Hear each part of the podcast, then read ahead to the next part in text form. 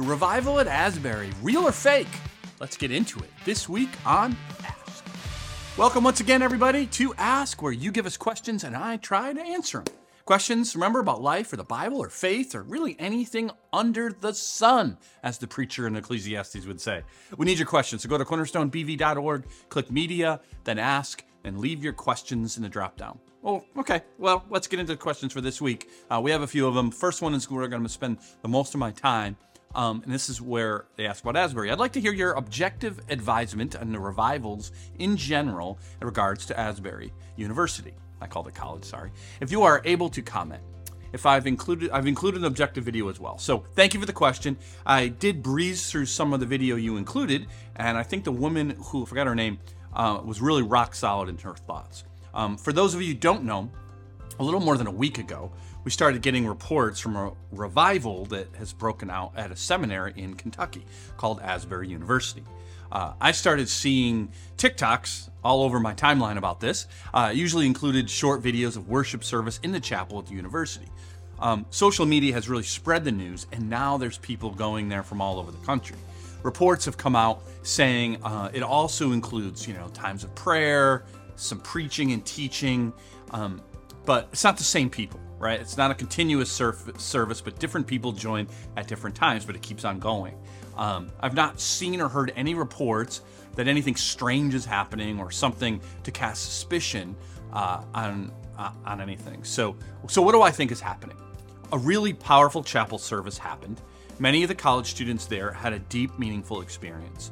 Social media probably made it out to be more than it is, and now they just don't really know how to simply stop it. Not that it should be stopped, but so it's probably a legit experience people have had, and I certainly have nothing bad to say about that. Some, I think, are far too quick to cast aspersions on it. And to be honest, that always makes me think some are just jealous. If God is doing something, how come he didn't include me? All right, so do I think this is revival? That's the important word. Well, the problem, and this is not a new problem, is how Christians use the word revival. You see, the word really represents a vast and powerful work of God that is unexplainable without his miraculous working, that has lasting fruit for years to come. Revival is also something that takes place where God's people reside.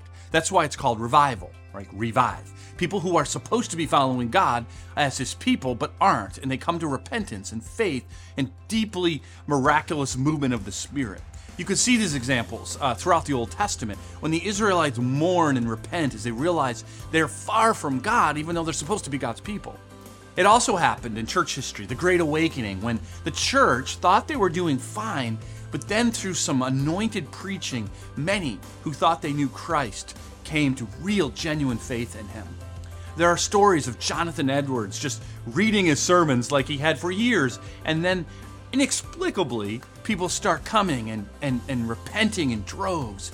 Edwards himself was suspicious of the whole thing at first, right? Because it was so out of the ordinary. And since then, we have churches and Christian movements saying they are having a revival or holding a revival conference. That's the misuse of the word, because revival is a grace of God that is not planned in a boardroom and anywhere, right? It's something that happens. So if Asbury means that a very meaningful experience happened and God has touched a lot of lives, then sure, that's likely to be true, and praise God for that.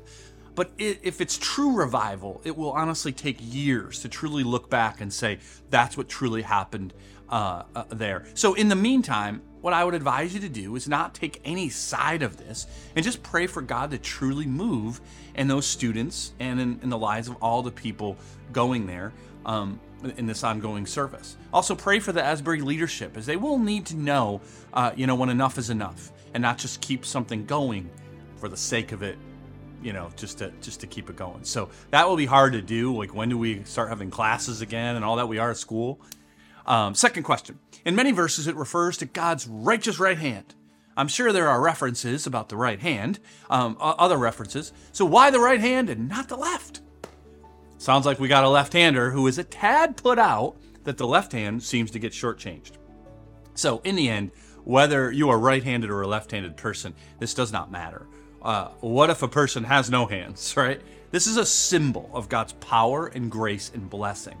It is also a reference to the Messiah, Jesus, who is the right hand of God, right? A perfect embodiment of God's wisdom and power.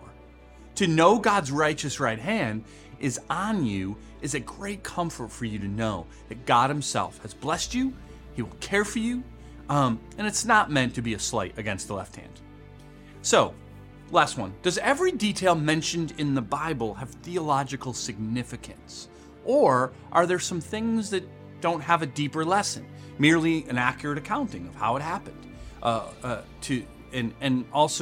Should we read more into it? All right, so yes and no, okay? Every detail does have a significance that points to the revelation from God. Genealogies are rather boring and mundane, yet they tell us so much about God's sovereign will for his people. So yes, there are verses that are just giving an accurate accounting, but the reason we have this record preserved for us is always important. Now, do we need to be careful of over-spiritualizing things and finding deeper subjective meanings in some of these verses? These are things meant to be gleaned for. There are things meant to be gleaned for sure, but not everything has a deeper spiritual meaning that needs to be uncovered. So be careful of that. It's important, but there's definitely some verses that take a lot more importance than others. All right, well, Ask Has Been Asked. I'm Pastor Jamie at Cornerstone Church. Hey, hopefully we'll see you this weekend as we continue our Ecclesiastes series. Just 2 more weeks. Hopefully you'll join us if you don't have a church or this is your church. Either 5 o'clock on Saturday or 9 or 11, 2 options on Sunday. Come on in. We'd love to meet you, and we'll see you next week on Ask.